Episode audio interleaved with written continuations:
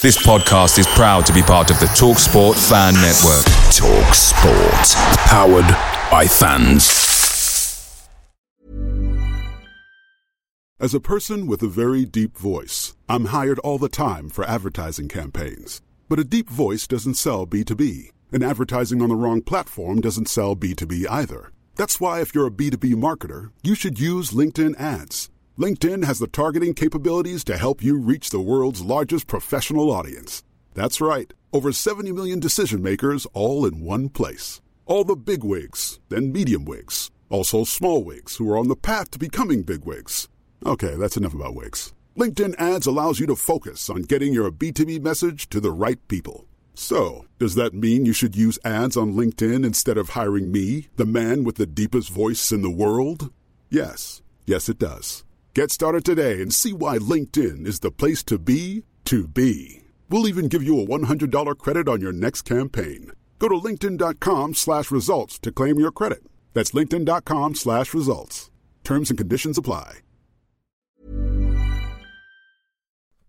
The Talksport fan network is proudly supported by McDelivery, bringing you the food you love.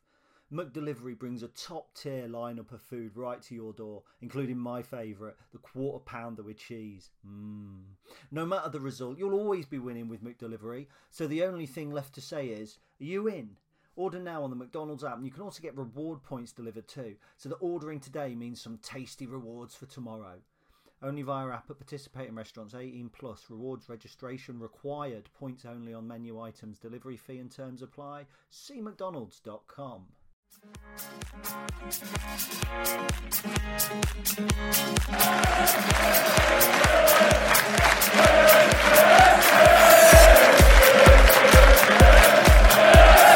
Hello, everybody, and welcome to episode 138 of the Stacey West podcast. I'm Ben. Gaz is with me. How are you doing? Yeah, I'm just texting. Hold on. Um, sorry about that. Unbelievable, isn't it? Where We, we, have do had this- how long off air?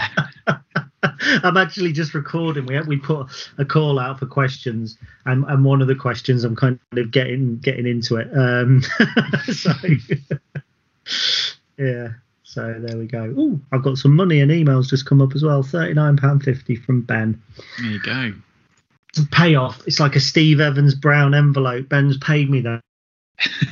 so that I don't mention his fondness for takeaway food at the games and his Manchester United fetish. Bollocks! Now I'm going to have to pay it back. I mean, neither of well, one of which is a thing. It's definitely not a fetish. Um, but how are you getting on anyway, mate? Are you, are you well? No, I'm miserable. I've been miserable all week. Yeah, no, I- I'm. I think we've both fair Did enough I- on that. Did I talk on air last week about the new dog situation? Fair, I don't think we mentioned it on air. No. Uh, well, she's had to go back, unfortunately. Oh no. She, yeah, she kept snapping at Charlie, so um, that that was pretty pretty tough. And then obviously we had a a crap result at the weekend, which was Yep. pretty tough. And then I got absolutely hammered on Sunday night, which meant Monday was pretty rough. Uh, and then it was transfer deadline night Tuesday, and you, but now you've noticed the theme. That was pretty rough. So um, yeah, it's not been a, a great week. And I found out yesterday that my neighbour is going to be building an extension as well, which you know they're perfectly within their within their um, rights to do so, and we get on very well with them. But it's just pissed me off because it's going to be building work going on for six months, uh, effectively one you know one room down from my office. So I'm no, I'm in a foul mood. How are you? Yeah, I mean, I'm not exactly in the best of moods. Um, went up to, uh, went down to Oxford rather on on Saturday. That was fun. Um, then got back and got the uh, the inevitable notification that uh, somebody near us had decided to go to the Oxford game with a positive COVID diagnosis and got the tests all there. And have you done one of the the PCR tests? Is it So- a written test? I don't know what it. The the COVID PCR tests. Oh, sorry. I thought it was some sort of quiz on car parks. No, no, I haven't done that. No, but um, basically, like the, the the normal tests that you do at home, they're like tiny little bits of like a scraper on the end of it that you stick up your nose or stick down your tonsils and then stick up your nose. But the PCR test ones were like full on like cotton buds that were basically the size of a zeppelin that you have to kind of stick like basically do the same thing. But Jesus Christ, if it didn't make my eyes water. Um, I think I'd I made, scraped. I made my eyes water the other day by pulling out a nasal hair. Oh, that's evil when you do that. Sorry, I ju- it just just reminded me. Uh, thought No, I was going to think- cry. I think they go all the way back to your tear ducts, and when you pluck them out, that's what starts them off. But no, it was um, that was crap. And then what else have we done this week? Just not a lot, really. Um, did a preview for Far Cry. That was fun. I've watched it. You sounded posh. You do what my mum does when she answers a phone. You put on your voice as if you're talking to the Queen. Well, you know, That's what you do. The Queen doesn't play Far. Cry, Ben. The Queen doesn't play Far Cry. that you know of. I play Far Cry. It's me you should have been aiming at. You should have dropped a couple of F bombs in there, called me a prick. Would have been great. Looked good, actually. Looks like a good game. I've been playing Battlefront 2. And I've come fourth in nearly every game I played. Bear in mind it's out of four, uh, and then it came up third on the last game that I played. I thought that's brilliant, and then I realised that the fourth player had dropped out, so there was no fourth place. but it's a podium finish, so I'm taking it. Yeah, um, but yeah, I mean, I went to say final insult to the to the week was uh, obviously after the transfer deadline was uh, went to babysit for a friend's kids last night, and uh, one of them, the youngest one, who I think is only about three, um, or if not a little bit younger, uh, split my lip, which was just the perfect like pickle on the shit sandwich that has been this week. So on purpose. Were you, were you, were you, were you sparring? no, no, he didn't like Did punch you go me. there and you thought, do you know what? I could have him. and so you kind of picked him up out of his car and started saying, like, like provoking him a little bit. Like, you know, like you do people on the internet. I've seen you. You kind of provoking him and pushing his buttons and I then basically just had enough and he nailed you. Nailed you. And you went down crying to Rachel and Rachel had to go and sort it out. Yeah, I was a brave little soldier. No, just nailed, we were we were nailed by just, three. just playing and messing about, and he um he sort of stumbled into me and, and headbutted me in the lip, which was yeah, all kinds of. That's cheered me up. Now I'll cheer you up. I was grating cheese for dinner yesterday and inadvertently grated my knuckles as well. Oh, did you have to separate it out from the cheese? Uh, to, do- genuinely, I had I actually had to stop immediately grating the cheese and checking for blood because there was blood all down my finger. So who designs cheese graters like that? It's one of these circular ones. It's just too easy to do it. There needs to be some safety feature. I tell you, it's a scandal. Anyway, are we really 20 minutes in, or is that how long we've been talking? That's how long we've been talking. We're five Yeah. and a half minutes in. That's all right. We'll talk about football. I don't want to bore people with us trying to trade off about how miserable we are and what little hurties we've got. That's fair. Um, anyway, I'd rather have a hurtie from a cheese grater than a three-year-old. Yeah, that's fair. Um, but anyway, yeah, my, my COVID test came back negative, so yay. Anyway, um, yeah, let's start with Oxford if we have to. Um, uh, I mean, we you said you'd wrote it off as soon as you saw the uh, the lineup come through at two o'clock. I think I almost did the same thing, but I was at the Kassam, and uh, oh, it just wasn't fun, was it? It was uh, a bit of a slog to sit through, um, and it was. I don't know, like it didn't seem to be a Lincoln City performance, and I know that was, you know, primarily due to the fact that we've got a lot of people out with injury, but you still look at the team that got put out, and nine of them maybe would probably be in the normal first eleven. Um, know, it's just we didn't have any backup options on the bench, and I think we were very, very defensive in our setup and, and the way that we uh, we approached the game. And unfortunately, you know, again, we're sitting here saying there was two mistakes or you know two two unfortunate instances where we lost the ball. Um, and Oxford capitalised, and you know, ultimately, uh, Mr. Taylor got his hat trick. Um, the thing is, it Mr. didn't Henry. get. Sorry. James Henry got his hat trick, not Matt Taylor.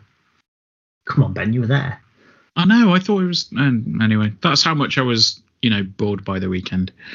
Um, but you know, it was. It there wasn't a huge amount played football wise really by us until the last five or ten minutes when you know, obviously Anthony Scully got his goal, um, and then it almost seemed like we started to to pick up and you know with a couple of minutes left you're starting to think oh can we get another one here? And it was so close. It was just so close but you know ultimately the, damage was done first half. Um, and it was just a disappointing day all round really. I mean i got to see people that uh, you know was that was a nice a nice touch. Um, i said hello to a few people and uh, Not a day out though, is it? it no it wasn't. You know it was it was a disappointing day but um yeah it was i mean what were your thoughts on on saturday from from you know where you were? I just think it was a a poor one ultimately. XG stats. I know they were poor. 1.75. Lincoln 1.83. really Yep. 1.46 of which came after 80 minutes. oh there you go then That just tells you everything you need to know. We didn't Yeah. turn up in the first half. We were diabolical in every way. Um, I think the setup was wrong, personally. Um, I'm not going to tell Michael because he's bigger than me and he'd throw me around his room like an empty tracksuit. But um, yeah, I, I mean, it's harsh because we didn't have a striker. And, and I think that's exasperated people's reactions later in the week, which we'll come to. But when you when you go into a game with no striker, you, you're on a hide into nothing. Yeah, and, and bear in mind we hadn't scored for two games. Bear in mind we haven't scored in open play. I think we've only scored uh, two goals in open play all season, and they were our first two goals. Effectively in the league, we've, we've gone three games in a row without scoring from open play, and it's really frustrating because in every single one of those games, our XG has been over one, so we are underperforming on our XG in the league. Actually, almost by half. Um, our average XG per game is 1.36, and we've scored 0.8 goals. And bear in mind, two of those have been penalties. Um, so, you know, people say they don't know where the goals are going to come from. I quite famously, well, I say famously, about 700 people heard it. Um, but after the Fleetwood game, I said, I've got no problem now with where goals are going to come from. We scored two against Shrewsbury, two against Fleetwood, one against Gillingham. That's not an issue. Um, and it clearly is. Uh, yeah, we gave the ball away in a stupid area um, for the first goal. When you look at the Oxford team and you look at our team, that the, the difference is that a majority of that Oxford team played together last season, and a majority of our team didn't. In in reality, or certainly a majority of that team didn't. Um, but you've got Bridcut, McGrandles um, should have been better in midfield on Saturday and weren't. I thought Lasse Sorensen is. You know, everyone's criticising criticizing Adelakun, and I, my at the minute I need to see a bit more from Lasse Sorensen. I'm not saying he's a bad player, but you know, there's one or two new faces who who are bad. Let's move, or, or sorry, who are not performing well. Let's go on to Adelakun, and he got the lowest rating I've seen of any player ever on Stacey West ratings for his performance on Saturday. And when Michael came out after the game and said, you know, there was one or two that he wanted to, he asked them if, if they were bothered today, didn't he? Or asked them if they, you know, didn't put the effort in. Undoubtedly, Hakeeb Adelakun was one of them. And I don't want that to define him, and I don't want people to think that, you know, I, I, I'm here calling him a lazy player. He put in a lazy performance. He wasn't the only one.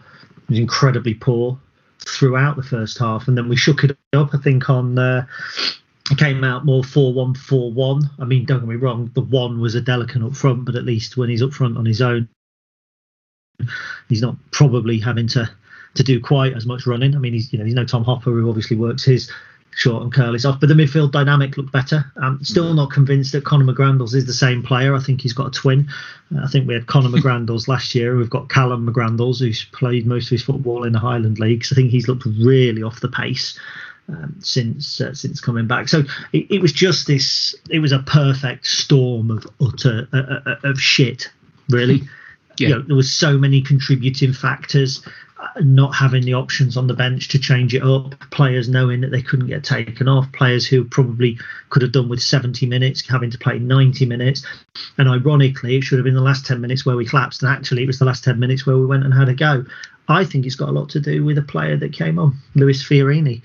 Um, I think, and there's a question later on I know coming up, but I really like Lewis Fiorini, uh, and the more I see of him, the more I like him uh, personally. And I- I, think he came on. He might actually have only come on for the last ten minutes or so, last couple of minutes. But yeah, I thought he looked he looked decent when he came on. Yeah. Yeah, if, if I'd been commentating on the radio, I would have been tempted to have given him man of the match. for 10 minutes, it kind Yeah, of just says it all, doesn't it? But there we go. Look, you know, never too high, never too low. That's the, the mantra, isn't it? So Yeah, yeah. I mean, I, I think the thing is, like, with um, you, you say about um, you say about uh, Hakeeb. I've I want to I want to pull it up because I think it almost seems like he's become the scapegoat for you know the angry fans on Twitter, and it's like, look, I get it, didn't have the best game, but I mean, what he's played one, two, three, four, five, six, seven games for Lincoln at the minute, and that was you know six if you cut it off at Saturday. I don't think there are you know a huge number of players that hit the ground running all the time when it comes to Lincoln City. They're, you know, we've seen it before, and you know, I've, I've seen so many snippy comments from people that you know we we get on with normally about about him and just his attitude and his work ethic. It's like, look, just he's played for he's played six games. Just let's just see, you know, don't just lay into him at the minute because obviously nobody had a good game on Saturday, in my opinion, apart from a few people in the second half and Anthony Scully. And to, to sit there and just completely slate one player, and I mean properly, I've seen some people properly rinsing him on Twitter, and it's it's just it annoys me so much that that seems to be the kind of attitude when we've had a couple of bad results and everything just seems to go to pot in terms of reasonable criticism. Like everything just goes out the window and just things get hurled at the players and, and at the team and at the club. It just it's that's one of the reasons I've been grumpy as fuck this week, to be honest. But I must follow more reasonable people than you because although whilst, whilst I have seen criticism of Hakeeb, I've not seen anything I think that's been unduly unfair. Uh, and I've seen one or two people who have criticised him and were then happy to not do so after Tuesday. So, but then I, I have had quite a, a strict policy, a strict knobhead policy on social media, whereby I don't like what somebody says on a, on a regular basis, and I don't think that it's um, opinion that comes from a, a, a, decent viewpoint, not decent viewpoint, but a balanced viewpoint, I just mute or I just you know don't bother. I never go on. I never ever look at any match reaction on Facebook anymore. mm, Just don't nah, do it. And uh, you know, so I, yeah. Look, I mean, just the- out of interest, how did you find my Far Cry preview if uh, if I'm muted? Because you told me about it last week. You rammed it down my throat. Um, so look, look, a criticism of players is part and parcel of football. Yeah, oh, yeah, I'm not saying what- it's not.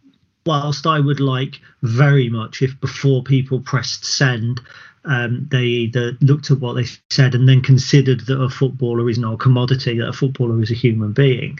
Uh, I would like that very much. At the same time, um, if if I was working in McDonald's and I, which I would, never do because I would uh, I, I would eat too much of their food uh, and then throw it up. Um, but if I was working at McDonald's and I, w- I was serving you bad burgers or I was dragging my heels, you, the customer, would say that.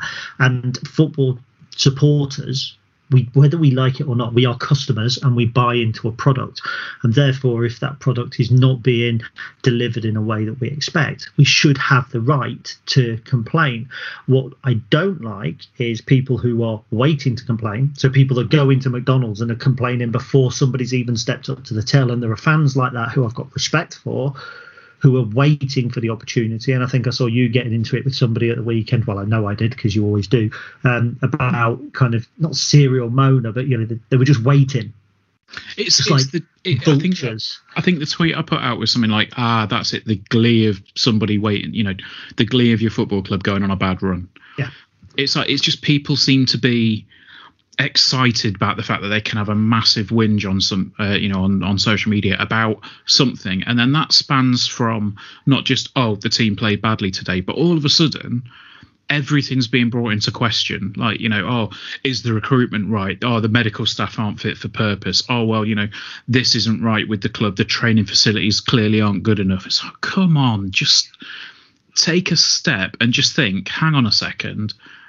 We've lost a couple of games of football. Like, what's changed from two weeks ago other than that fact? It's just But does but him. it was crap on Saturday. It was. And my problem isn't the people that go online and say that it was crap. I don't mind that. It's the people who use it as an excuse to goad people who are usually positive. You know, Yeah. I, I people who will tag me in something saying, "How are you going to put a positive spin on that?" I'm not because I'm not a dick. I'm not a positive spin man. If I see a bad game of football, I will call a bad game of football. And, and whilst I don't want to get into the habit of sitting on here and, and, and calling fans out, certainly not fans who I believe can be balanced, I also think sometimes, you know, football is almost used as a weapon of one-upmanship. And I'm guilty for it as well. I'm guilty of it. You know, if I see somebody complaining about a player and then he scores, I'm I'm happy to go on there and kind of go, well, where are you all now?" Well, they're not going to criticise him now, are they? Because he scored a goal. We're all guilty of it, and it'll mm. never ever change because that's the nature of football. It's just got worse because we get to see it all on social media now, or Yeah. or not if you use the mute button wisely. yeah, I mean, you know, th- this is the thing. I'm I'm not saying that anybody's above criticism. I'm not one of the quote unquote happy clappers. You know, I'm not going to just sit here and defend literally everything that everybody does. But at the same time, you've got to kind you- you've got to have that moment of realization where you just think, ah, yeah, maybe that's not relevant, or maybe that's you know, maybe I'm taking it a bit too far. It's anyway. Have you got we- your um, sorry? Have you got your plastic season ticket card yet? Not got my share certificate either. Um, anyway, should we move on to Tuesday? Should we move on to the good things from Tuesday? yeah, I finally got to sleep at midnight. That was great. yeah, we can Um, talk about the game, I suppose. I mean, look, it, it's it's annoyed me that we've even had to play a game of football on transfer deadline day. Yep. And it it it just it grates on me that uh, we had to play two games in this competition in a week when our next game is at, in October, and, and the game against Manchester United's kids exasperated our injury problems. Dan N'Lundulu, for instance, would have started against Oxford had we not had to play Manchester United kids. So win, yeah, okay, we get ten grand for beating Man United kids, and we get ten grand for beating Bradford. So that's twenty grand in the bank. That's decent money, great. You know, a, strong Bradford side, and you talk all you want about League One and League Two. I saw somebody saying, "Oh, the golfing class between League One and League Two is is unbelievable." Really, really. Have a look at Morecambe. Have a look at Bolton. How are Bolton doing this season? Great football team. The, the, the gap between the bottom of League One and the top of League Two is not that great. So to go to Bradford, a strong Bradford as well, not Bradford kids or anything like that, a team that I saw Bradford City fans saying, you know, we're going to win the trophy from the team they put out.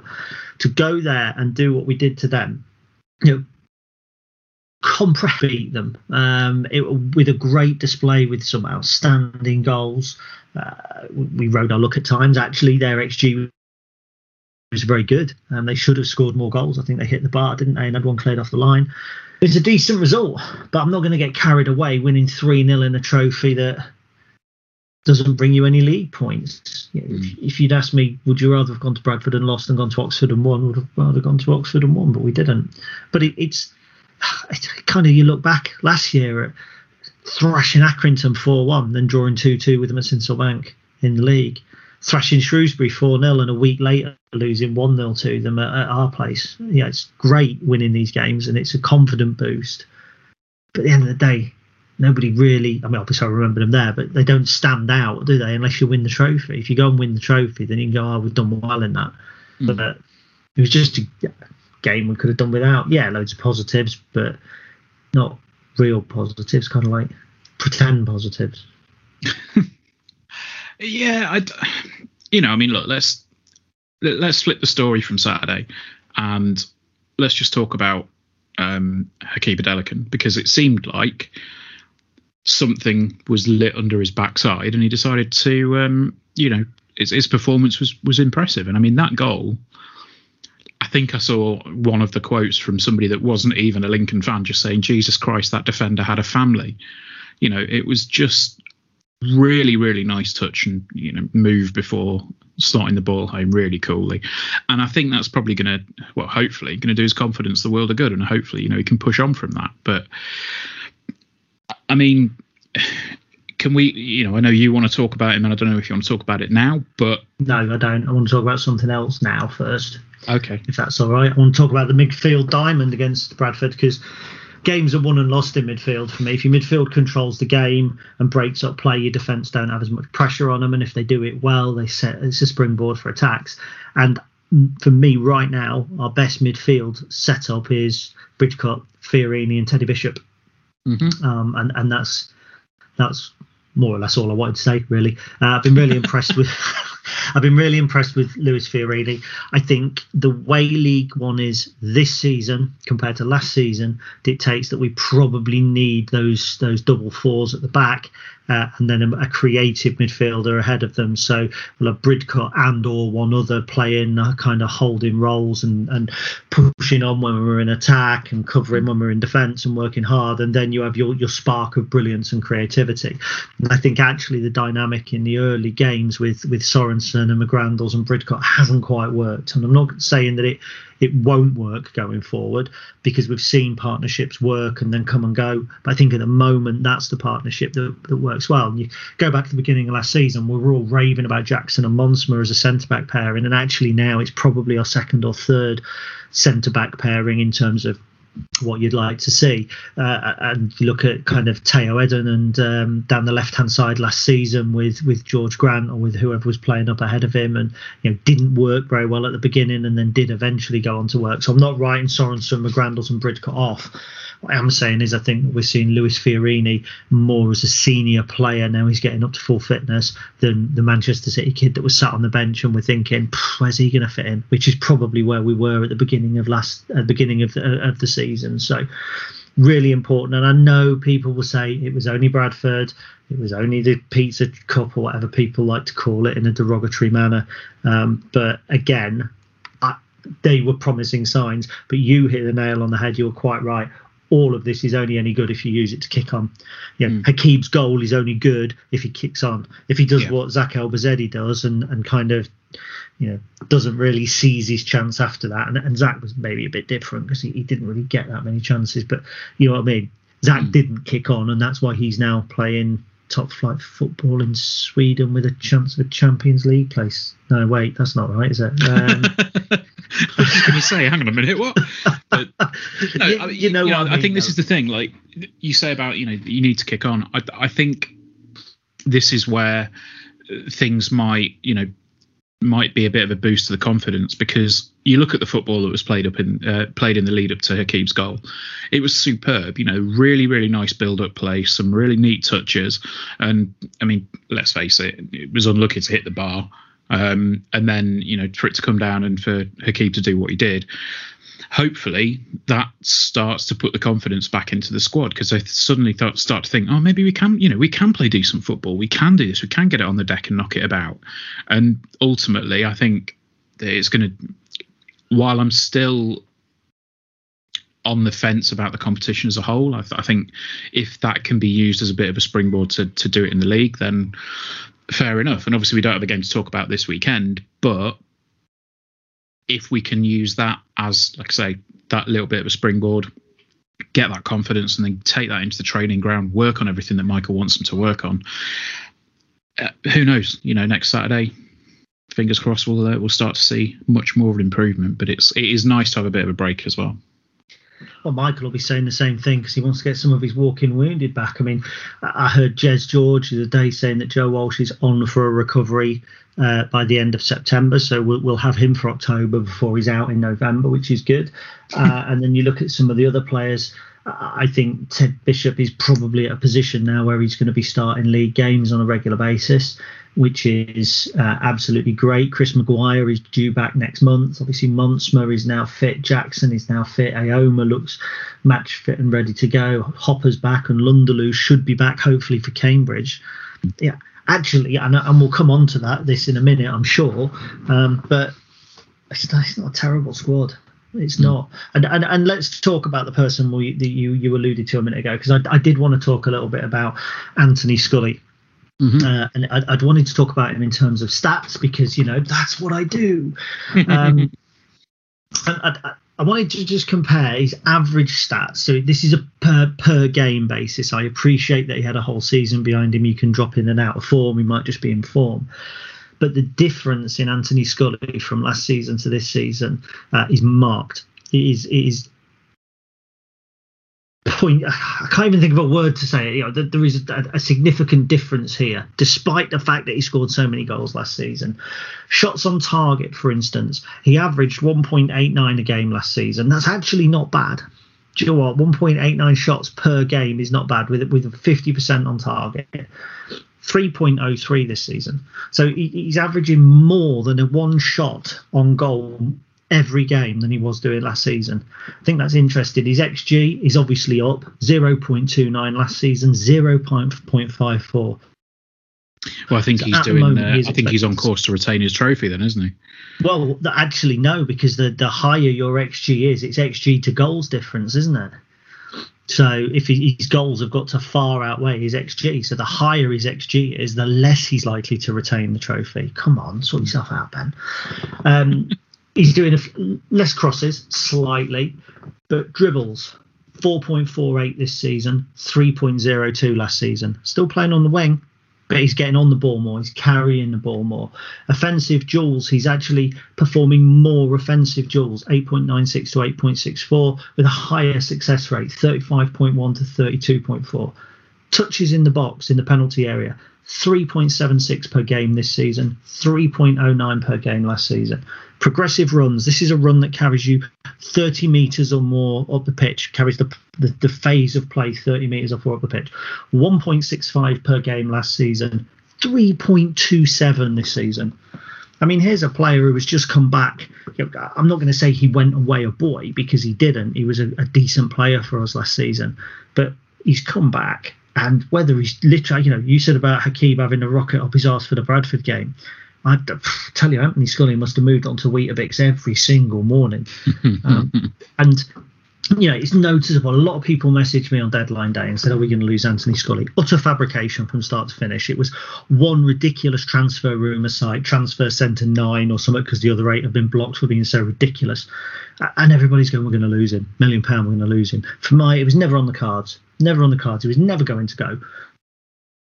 Um, we've got Anthony Scully. Say something keeps this form up. January transfer centre nine might actually be right. The say stock clocks right twice a day.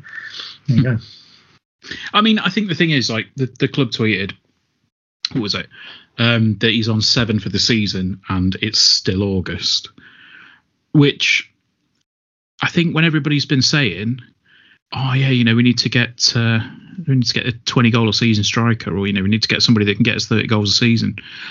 If we already got him, yeah, we don't need that. We need players that are going to get us seven or eight a season all the way around him. Hmm. Yeah, no, I think it's you know it's an interesting. I'll, I'll, be honest. I would like to have seen him start at number nine the other day. I, I think yeah. he could have started as the nine, and I, I, think we could have dropped Ted Bishop in behind him and had Sorensen and Adelakun on the flanks. I think that would have been a more sensible approach. I mean, Michael obviously sees Scully as a wide player. Interesting that most of last season he played on the right side of the pitch. Maybe that's because we had Jorge Grant over on the left. Um, but this season he's been almost exclusively on the left, and and it certainly seems to suit him. Um, yeah, I mean, he's able to he's able to else. cut in and get it on his right side, isn't he? And, and you know yeah. get those chances in, and I think that's definitely suited him a lot more well, we saw him do it against Peterborough, didn't we? For, mm. for the goal he scored against Peterborough. Um, and and there was another stat actually that really interested me, and it's uh, I'm, you're going to have to let me find it. It was total shots. So last season, bear in mind all season, so what eight months of football? Do we mm. are we saying? So last season in all competitions, he had 71 shots, 50.7 percent of which were on target. Okay, so it's not bad. 71 shots, not bad at all. In one month, he's already had 25 shots for Lincoln. 25 shots, 44 percent. What I would say is that six of those have come in the Mickey Mouse Trophy, but ten of them have come in cup competitions. So, hmm. But there's been only one game where he hasn't had a shot on target. one game. And when you look at, we've done stats on here before. I think we've talked about uh, Callum Morton, for instance. We added up all the shots in total that he had had in like a 10 game spell, and I think there was two on target. We've got Anthony Scully here with one, two, six, seven, eight, nine, ten, what, 11 shots on target already? Fair play. Fair play. Mm. Hats off. He's proving himself to be a solid first team player from a position of, I'm not going to say uncertainty, but he's not an out and out winger. He's clearly not an out and out number nine. We don't really play with his type of 10, and yet he's Yeah. undroppable. Yeah, and I, I think that was the thing we discussed it last season, and other people have done as well. You know, said what's his best position on the pitch, and I think it is just on the pitch. Like there is no seemingly seeming best position for him. He just seems to play very, very well wherever he slots in, and uh, long may it continue because um, yeah, heaven knows we're going to need it after the other things that happen on Tuesday. But should we talk about Jamie Robson? Mm, yeah, go on then. well, obviously, uh, you know, I kind of wanted to get the positives out of the way, but uh, we obviously needed a left back after something else happened on Wednesday, Tuesday that we'll come to. Uh, but Jamie Robson's come in um, from Dundee United, and yeah, looks like a very, very capable left back. Um, the rumor is that it's a club record fee. Obviously, there's nothing concrete about that. It was undisclosed. Um, although I'm sure Steve Evans would have had something to say about it. Um, but when you when you have the model, as it were, you can um, you can afford to do it. But no, it looks like a very solid signing for the Imps, and uh, I'm excited to see what he can do. How about yourself? Yeah. You know, it's hard to get excited about a left back um, because it's yeah, it's not I don't know. I got know pretty what? excited. I got pretty excited about a left back a while ago, Gary, as you well know. yeah on a daily basis, Ben. But that was very different. It's why you got your on air side.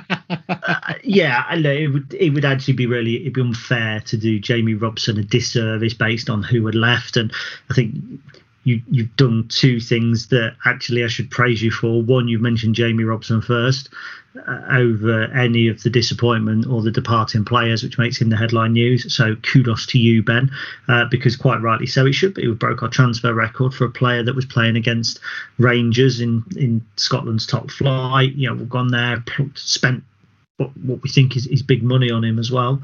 So in that respect, it is good. And I think because he's not a striker or because he's not somebody that weighs in with goals, you'll get the likes of me going, it's hard to get excited over a left back. Where you know, actually, it's it's a great signing for the club on paper. You know, signings are only good or bad depending on how they've done after 10, 20, 30, 46 games. In the uh, in the early 90s, you, you won't remember this, but we signed a player called Alan Roberts for £65,000 from Sheffield United. And at the time it was wow, it's a great signing. Alan Roberts, why has he dropped down to this division? He's going to be superb. Eleven games later, he played his last game football game because he got injured. So was he a good signing? No. Was he a good signing at the time? Yes. So I'm not saying Jamie Robson's going to get injured after 11 games, but you know what I mean. It's all about form, isn't it? I mean, Yeah. Steve Tilson was a great manager to to a point when he came in, but nobody would say that of him now. What I will say is Robson looks the business, and there's quite a few Dundee United fans who I think were a little bit gutted that he's left. Uh, so it's good that he's come in. Yeah, really good. And You there was say he something else. chip you- in with goals though, but he did get a goal in his last game for Dundee United. Uh, it wasn't his last game, was it? But it was the game against Rangers that was on telly. I thought it was his last game. Don't think so. Might be wrong. I thought it was earlier in the season than that. Um, it was the one that was live on Sky. So probably armchair. Um, I'll have a look. Armchair supporters might have said it was his last game because they won't realise that games are, you know, games go on when the television cameras aren't actually there. Somebody that doesn't necessarily follow Scottish football. Should follow all football. Ben, you're the host of a popular podcast. Well, uh, no, it wasn't his last game. His last game was actually against Hearts, which they lost two 0 um, But he played all all the time. So yeah, uh, but he did get a shot on target, and that look decent signing, I would say. You know, the sort of signing you don't make if you're in League Two or if you're in the National League. The sort of signing that deserved more than he got on Tuesday in terms of what's next. You know, it, it- but there we go. It was a bit of an anti-climax because everybody, I, I knew the night before that Tayo had gone, and and Jamie Robson was coming in and we're waiting. I'm thinking, get it out of the way at 10 so we can get the rest of the signings in. And that does the boy a disservice. Could be a huge player for the football club. Yeah, no, absolutely. Um, but Sorry, you- the other thing you did right, by the way, was mention him without mentioning Tayo Edun because you don't want him to become inextricably linked with Tayo. He's not the new Tayo. He's Jamie Robson. He's a different footballer to Tayo. He Mm. has different styles and different attributes. So by not saying the two together, you have uh, again earned uh, a- little bit of respect back from me. wow, so I'm now on two percent. Wow. 100%. no, but um, yeah, you know, I think it's like I say, it's it's a good signing, hopefully um, on paper. Um, but obviously, we were expecting a couple more, but we might as well move on to the the first of the disappointments from the day, uh, and that was obviously losing Tayo. Um, it was it was kind of on the cards, and uh, yeah, like you said, you, know, we knew about it the night before. Um, and it was just a case of waiting for the inevitable tweet to go out, wasn't it?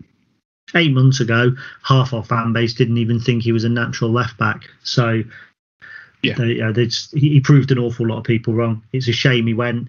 Probably pound for pound going into um, deadline day, top one of our top three players. Yeah. Certainly on performances this season, behind maybe Br- Bridcut and Bishop are there as well. Yeah. Very, very good footballer. Can't be held back. Um, and and I would say, you know, you, you've got to give these young players a pathway, and we've got to be willing to sell them on because one, we, we need to turn a profit. You know, people were moaning about Lincoln City being a selling club. It's the most ridiculous thing I've ever heard in my life. Of course, we're a selling club.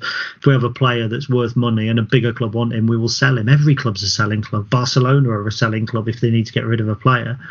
So yeah, we're, yes, we're a selling club. He would- you know, would have been would have been bad for us to try and keep him at the club and get him to sign a new deal. It's a dangerous, dangerous game. And um, a, a friend of mine, Dan uh, Norton, I've got a lot of time for, was kind of saying, "Well, we ought to have offered him a new deal. You've got to be keeping these players, and five hundred thousand's too cheap." And it's not that easy, is it? You know, with Jorge Grant, we were in with a chance of promotion. We got him to sign a new deal, and then people are saying, "Oh, well, it's not a great deal for us. He's moved to Championship, blah blah blah." So um, yeah, in an ideal world, you keep your best players. But we know when we sign these players that the idea is that when they get better, we punt them on and then we spend the money, we reinvest the money. So let's assume. I mean, I think Michael said it was north of five hundred thousand that we got for Tayo. I think the, the the figure that I saw on um, I think there was a couple of apps that said it was five hundred and four thousand pounds. So not not too far north, but a little bit north. Yeah, okay. Um, well, anyway, so half a million pounds. I mean, somebody then messaged me and said, with that, that'll be 400,000, and then Fulham will have this, and that'll be 200,000 or whatever. And I don't, I don't take, I don't subscribe to the belief that we spent more on Jamie Robson than we made on Tayo Edun. So we've turned a profit. We've given a young player an opportunity to progress, and that should, that should give young players the confidence to come and move to Lincoln City. And and for some reason, this transfer window, I get the feeling that all of that that we spoke about, we've talked about it on the pod, the the platform that we gave Brennan Johnson, the platform that we gave Morgan Rogers, the respect with which we've treated Jorge Grant and now Tayo Edun, that should mean that players look at Lincoln City and go, that's a good place to play my football. But this transfer window is proven actually all they look at is the bottom line and go, Joe, I'll go there. Yeah.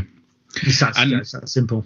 Yeah, and I think that's the thing that was not necessarily the most surprising, but um, uh, definitely the most disappointing thing um, that we've you know seemingly lost out on a few of the uh, the exciting loans that hopefully we you know we might have been in for. But just going back onto Tayo for a second, I think Nick Proctor said it very well on Twitter: is that you can't hold back players when your your whole ethos and your whole you know i know some people don't like the word but the model is you get a player in you develop them and when somebody comes in with a decent money offer you let them go because it will further their development it will also put some money in the bank and then we can then like you say invest in other players which we've clearly done with jamie robson but I think you only you only let them go though, like in the last year of their contract, if you, think you're going to lose them for free. yeah Don't get me I- wrong. If Tayo Edun had got three years left on his contract, he doesn't go to Blackburn Rovers for five hundred thousand. Hundred percent, absolutely hundred percent. And and this is the problem that some people were saying, oh, he's you know it's it's crap that he's gone for that much. So yeah, but when he's only got what eight months left on his contract, like in theory, could he have walked for free in January or would or uh, at the end of the season? Pre, you can sign a pre-contract in January. Uh, he Right. couldn't have left for free because I think because of his would- age. Yeah, so he, there Yeah. would have been a tribunal Yeah, set, but yeah, but I mean, it would, that that- that wouldn't have resulted in a five hundred thousand pound transfer fee, would it? No, and if you're doing that as well, well, I don't know actually because Gillingham got 150,000 for Brandon Hanlon. Um, but if you, you've you've also got to think then what message does that send to other players? And Yeah. I feel very bitter about what happened after that, and I feel a little bit bitter about some of the suggestions around the transfer window as well. Um, so whilst it's easy to sit here and say it's the model, it's the model, and I'm beginning to hate that. I'm beginning to hate the saying it's the model because you know, it's not the sole model, is it? We signed Chris Maguire, he's 32. So the idea is that we need to get players, young players in. I think this year we're trying to own more of our own players than we are loan players, which I think is also factored into the the, the, the choices we've made around the squad. But um, yeah, I mean, I'm not, I'm not going to pretend that everything about the Tayo off the Tayo departure was was good because it wasn't. I think Oh, he's it's worth seven. I think he's worth seven hundred and fifty thousand pounds, for Hmm. instance. The Blackburn Rovers are not going to go. Well, we'll give you that when they could then just say to Tayo's agent, "Tell you what, tell him to come speak to us in January, and we'll give him a hundred thousand as a signing on fee, and Lincoln can get knotted." Yeah, So yeah. I mean, reality. ultimately he is a player that deserves to be played in the championship and um, you know I've, I've got nothing but the best wishes for him and uh, hope he goes on to do incredibly well in his career because he's a player that came on leaps and bounds since he was uh, at Sincil Bank and unfortunately it's uh, it's not to be anymore but um, that then led to everybody after the game essentially You missed out, Max Melbourne. You've Sorry, yes, I did. I did miss out Max Melbourne. Uh, it's mainly because it's alone, and I wasn't. Like, I was thinking, right, well, that's a permanent deal. But no, Max Melbourne's obviously gone out as well. Um, I did notice that you did the cheeky thing of saying left back goes out uh, on the the piece about Max before the Teo news was announced. I was like, eh, cheeky clickbait, but uh, which is I did, which is ironic because I don't get paid for clicks, so not technically not clickbait. So the joke's on you. oh well. But Yeah, you know, a it, fat pigeon sat on the guttering on my shed, and it's bowing the guttering. Unbelievable. Sorry, go on. What were you saying? No, I was just saying. I, I think it's um, it it seemed like a risky move, um, even at that point, knowing that Tayo was uh, was going and and you know um, Jamie Robson was coming in. It seemed like a risky move to let Max go out on loan. Um, but at the same time, you then look at the other players that we've got in, and I think when everybody's fit, I don't think he's he's got a chance of being in the starting eleven. However, it's that first part of the sentence which is the one that worries me a little bit. It's when everybody's fit, because at the moment we're struggling to get everybody fit all the time. Not going to Yeah. Uh, play. It's quite clear there's no future for him at Lincoln City by what Jez said. He knows that he's not going to get a deal when his contract expires. At the minute, Jackson, Montsma, Eyoma's come in. Let's bear in mind, Eyoma has come in since Max has been needed. So actually, people say, well, we've let one go without one coming in. We haven't. TJ Eyoma came in. I think from that point, Max was always going to go, not stuck in a chain. So this is what it is. Sorry if you just heard a click, by the way. It was me uh, shooting the air rifle out of the uh, window at the pigeon on my guttering. I didn't actually put a pellet in it. I just make the I made the noise. So um, yeah, so there we go. I, for me, we can move on. I, I oh, it is what it is. Max wasn't going to play. I, I had said I think last week on the podcast I thought he started the season well and he'd shown great application and great attitude.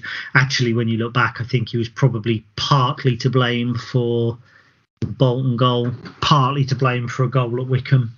Um, so if you if Max Melbourne is your left-sided centre back in League One, uh, I don't think you finish in the top half of the table. Yeah, fair. Um, that, that is fair. But uh, anyway, shall we? Uh, shall we move on to, to the end of the transfer window Yeah, 'cause because we've got we've got some questions and and we're 47 minutes in. Yeah, I mean, a lot of the questions, to be fair, are about the transfer window. So Okay. Um, let's just go. Let, just let's just you give me your opinion. I'll give you my opinion, and then we'll go through the questions because there's no point in dwelling on it, is there? No, no, fair enough. So, by all accounts, it sounds like there was a player um, rumored to be Morgan Whittaker. Um, It was Morgan Whittaker. Whittaker. Okay, there we go. Morgan Whittaker was was basically primed, ready to go, pen and paper at the ready, looking to sign a contract. Um, and then it sounds like Swansea City decided, nope, that's not happening, um, and pulled it. So we lost out on an attacking player that sounded like Michael was pretty keen on. Um, so Swansea City are no longer on any Christmas card lists from Lincoln City fans, I think. Um, bit of a shitter, really, wasn't it? Yeah, I mean, I, I pieced together the story from a few different different sources. It, it, we've been after him for a while, by the looks of things. I think that we were he was bags packed, ready to come here a week before the transfer deadline, from what I understand. Uh, and Swansea were keen on bringing a player in. Uh, to replace him.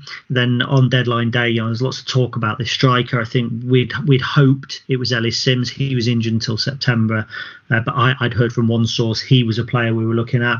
Uh, I'd also heard that we were looking at, and you're going to need to uh, bear with me while I type this because I can't actually remember his full name. Uh, but it, I think it's Bo Philemon Philemon Jaden Philogene Bidace from Aston Villa is a player that I'd heard we'd been looking at as well. Now he was actually playing for Aston Villa under 21s on the night, so it became apparent then to me that it wasn't him. Then it suddenly I get the message and it breaks. Pete O'Rourke has put it everywhere on social media. It's Morgan Whittaker coming to Lincoln. He's going to sign. Uh, I have it under very, very good authority that the player travelled then to put pen to paper at the EP it was all ready to go. Everybody assumed that it was hinging on the fact that Swansea was signing um, striker, is it Obafemi or somebody like that from um, from Southampton. They sounded like him. they were after Tariq Fosu as well, weren't they? Okay, all right. Oh, sorry. Right. Stealing my limelight. What it actually meant, well, they were actually not just after Obafemi, they were after Tariq Fosu. Thank you. so they were after Fosu as well from Brentford. I think that was going to be either a loan or permanent, and they didn't want to let Whittaker go out on loan if Fosu didn't come in. The odd thing is that they also needed Matt Crooks to go before they signed Fosu. So maybe they needed to sell Matt Crooks to buy Fosu, and then when they bought Fosu, they could let whatever. Basically, quarter to eleven. Um, uh, the plug was pulled. I then got a call from a very, very despondent uh, member Lincoln City staff, who, who, who I shall not name, who basically uh, sounded as though his world had completely imploded. Um, very, very despondent, very downbeat, very upset uh, at, at the situation because we needed a player in and we didn't get them. And look, that doesn't define the transfer window, and you will have an awful lot of people saying we had a bad transfer window. We didn't. We just didn't have an outstanding transfer window. Um, and the quality of this transfer window has been degraded in some people's eyes because of the business other people have done. So they look at player teams that are happy to spend 112 pounds on wages for every hundred pound that they make. No, uh, no names mentioned, of course, MK, um, on the likes of Max Watters and Mo Eisa and all of that. But it's a roll of the dice. Michael says there's 12 teams he believes have overspent, only three can go up we haven't overspent. We were competitive last year because it was a level playing field thanks to the salary cap. So you couldn't go offering, you know, huge sums of money to loan players. So actually, loan players were making decisions based on the best place for them. Loan clubs were parent clubs were doing the same. This transfer window and this this this climate is completely different. And teams are overspending. I mean, Ipswich signed 18 players in a transfer window. they are aware they can only play 11. That's mental yeah, and, and they're one of the teams that are below us in the division. So mm. yeah, disappointing, but not a disappointing window, a disappointing deadline day. I think. Yeah, yeah, absolutely.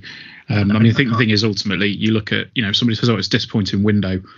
How can it really be a disappointing window when we bought TJ Oshie back to the club on a permanent deal? Yeah, that, you can't judge a window on one player, but yeah, that was a big, a big, big bit of business. And and you're quite right. How can fans cheer a player coming on the pitch one Tuesday and then the next Tuesday say that it's been woeful? Yeah. Um, we but we are short. We are short yeah. up top. We, we we've only got three loan players in, and we can have five, and that kind of that does make me think. Well, the, the, budget was obviously still there. Michael was saying that you know he expected three in, he expected a striker in, um, and and he expected obviously Morgan Whittaker in, and probably a goalkeeper as well, or maybe Jamie Robson was part of that. So you asked me last week if we missed out on Brandon Hanlon, and I said it will it'll all come you know Tuesday. We'll decide whether we missed out on him or not. For me now, yeah, we did miss out on him. So there we go. But I mean, I think the thing is you know, ultimately, what you've got to take from it is when people say, "Oh, well, we should have got our business done early." So you that to me that has been the phrase that's pissed me off the most this week. You know, for you it's the model. For me, it's should have got it done early. Well, so no, if you want the models pissed me off the most. There's loads more that's pissed me off. But sorry, go on. sorry, extension. Um, you know, when you if you want to get it done early, you need to overspend. It's as simple as that.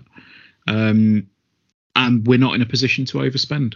And you know, like you, I'm annoyed at the phrase selling club because everybody's a selling club, unless you are Manchester City. Like, you're not going to be able to. Lincoln City do not have the spending power to compete with the likes of Ipswich or MK on wages. You know that that's probably a fair statement.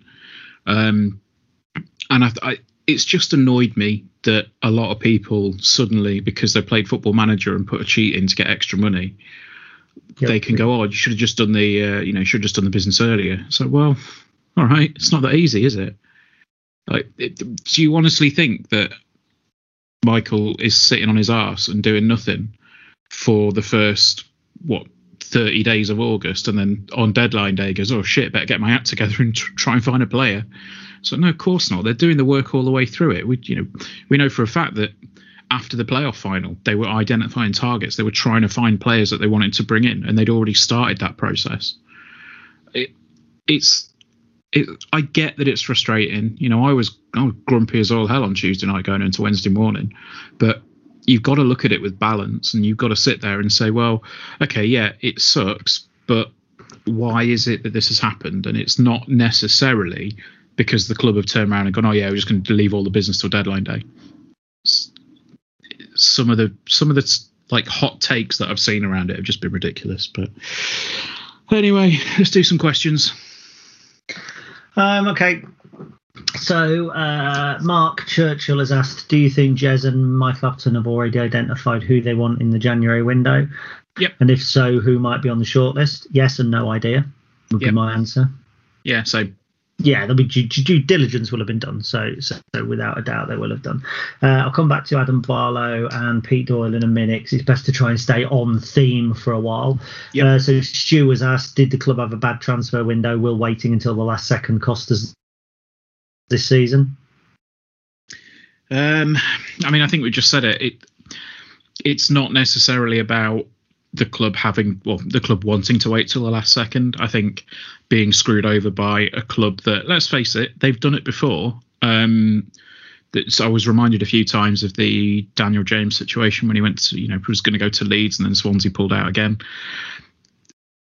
It, yeah, like you said, we've had a bad deadline day, but not necessarily a bad window. Uh, so we've got a couple here. John Booth says, if you were Mike Appleton, which free agents do you bring in? And uh, Will Mitson says, do you think Appleton will sign a free agent? Um, I think the club will look at the free agents list almost certainly. Um, well, I know that they'll be looking at it because uh, it's one that they'd looked over. They won't be bringing in a journeyman who has simply been overlooked by everybody else. So those people who've kind of said, yeah, Kieran Agard's done a job. We won't be bringing Kieran Agard into the football club. Certainly not that type of player. But it wouldn't surprise me if the likes of Josh Sims, for instance, are not watched or looked at. Um, there's a couple of others that, that we might look at.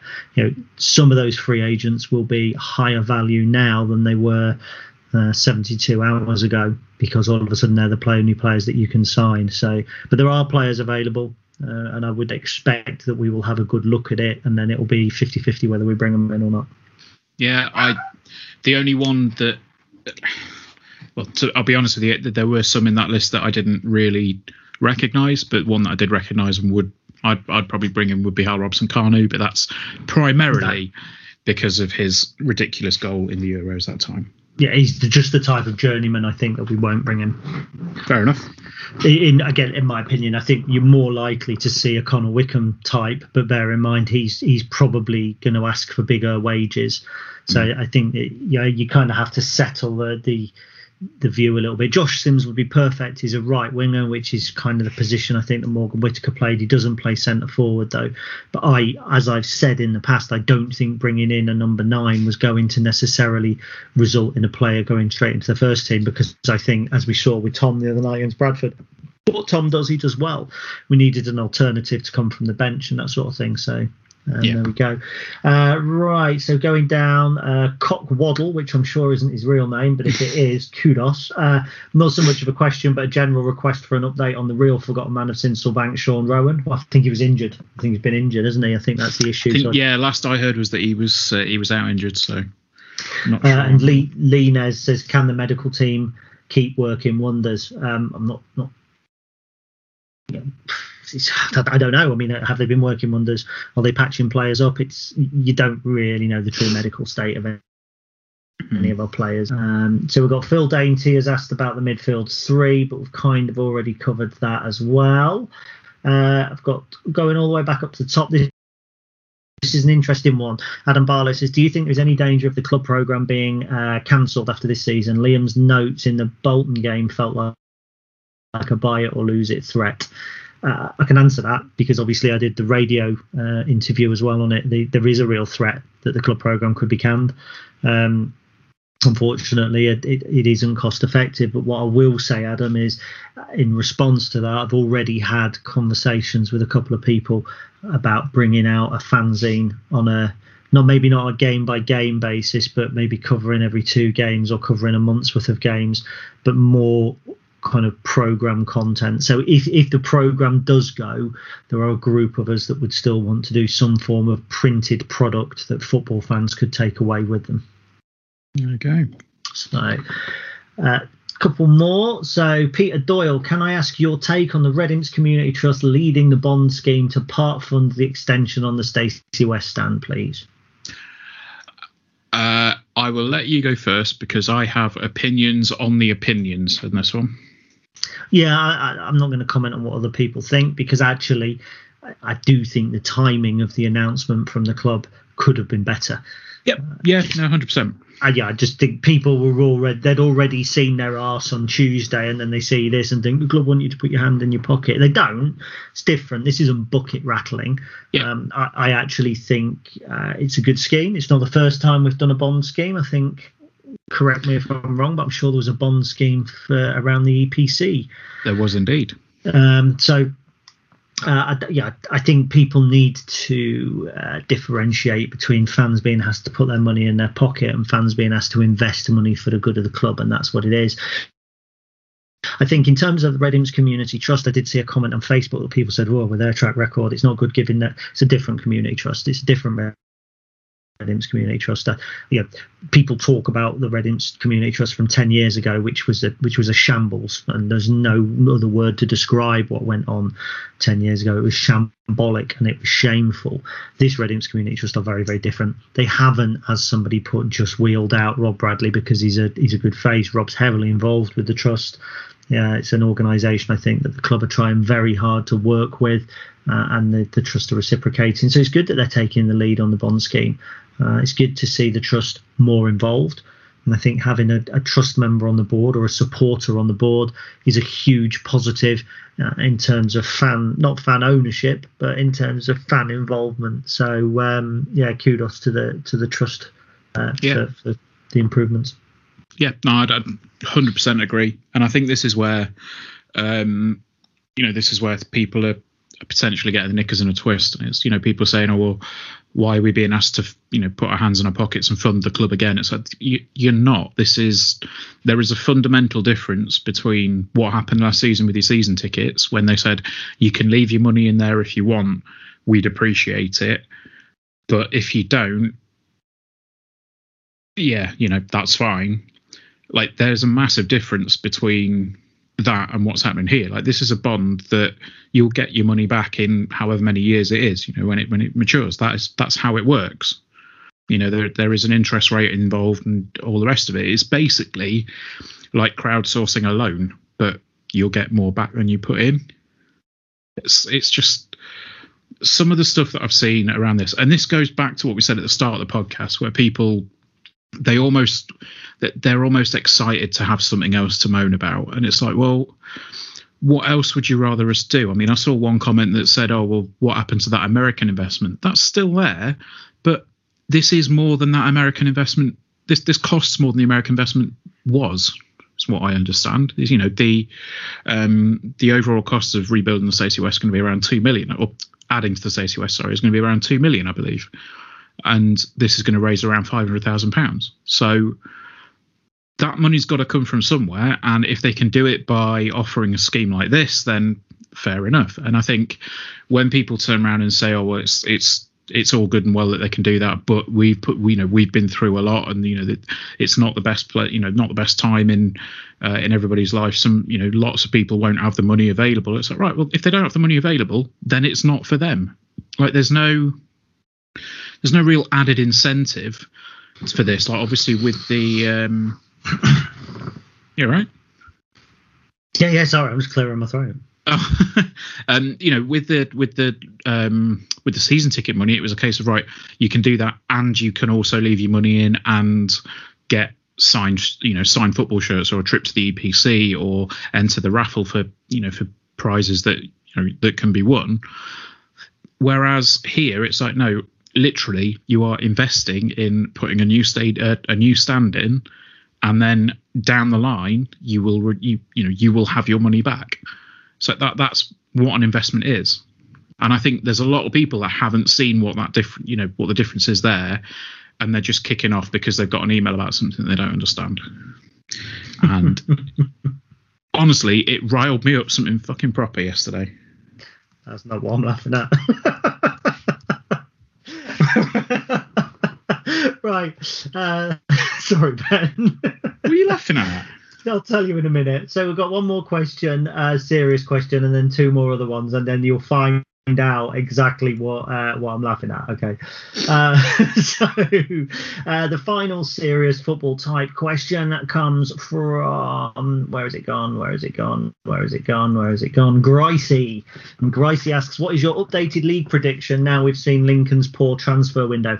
That includes a, a, a pre a position that I don't particularly agree with, which is poor transfer window.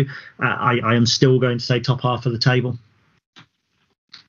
Okay. Still uh, think tenth or twelfth. Yeah, I would I would drop down a little bit from my um, my initial lofty heights of potentially recreating the uh, the, the playoffs, and um, I'd, I'd go with probably tenth as well. Yeah, very good.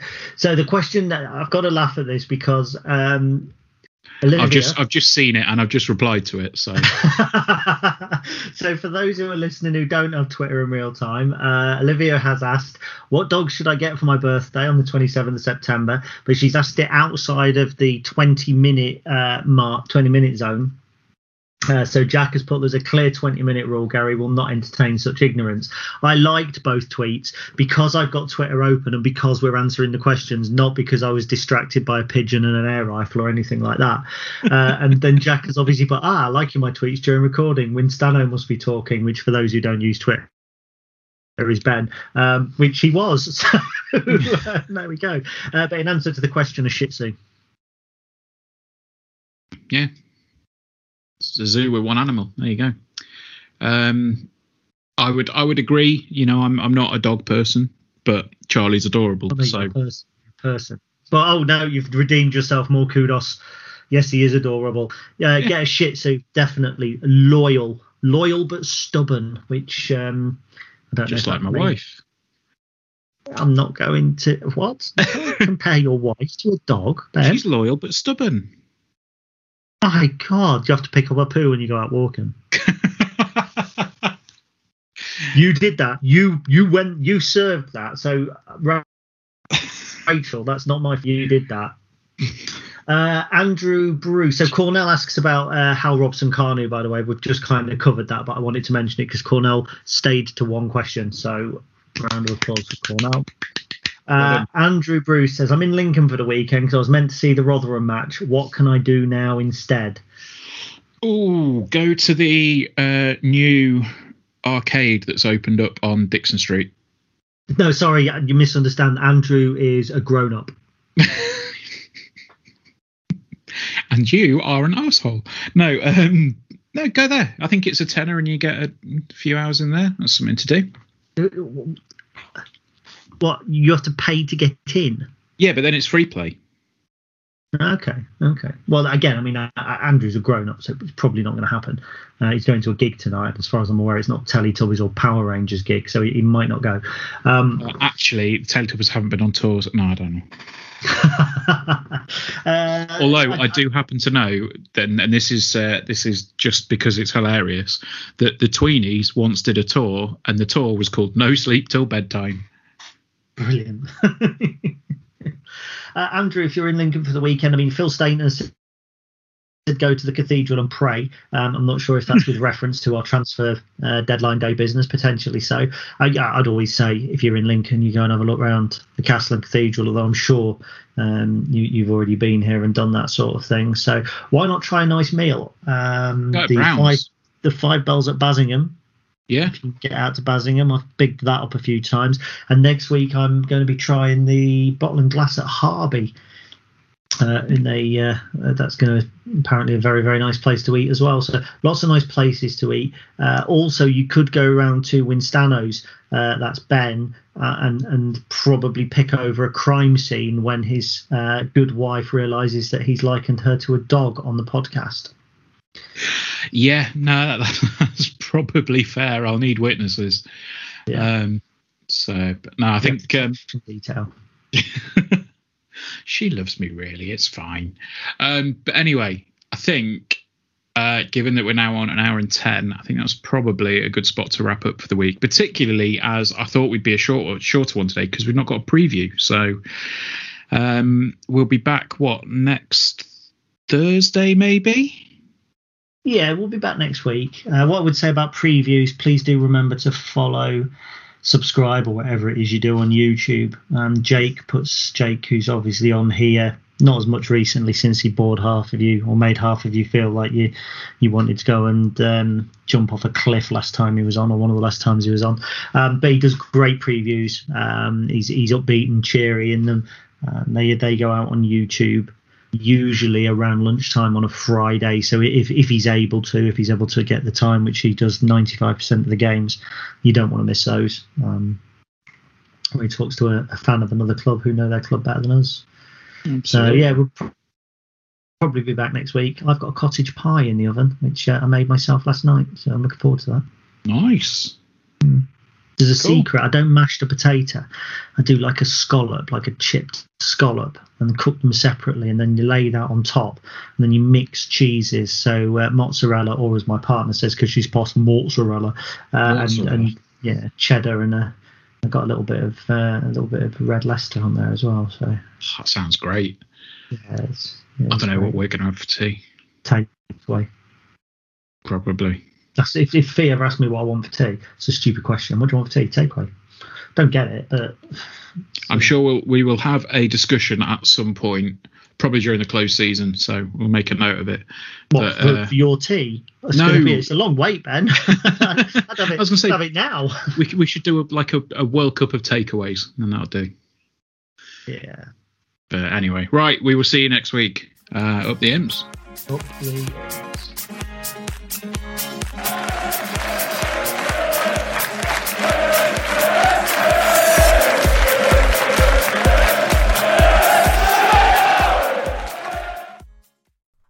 The 90th minute, and all your mates around watching the imps on iFollow.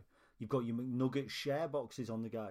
Your mates already got booked for double dipping, but then you steal the last nugget, snatching all three points. Perfect. Order McDelivery now on the McDonald's app. You in? At participating restaurants, 18 plus serving times, delivery fee, and terms apply. See McDonald's.com. This podcast is proud to be part of the TalkSport Fan Network. Talk Sport. Powered by fans.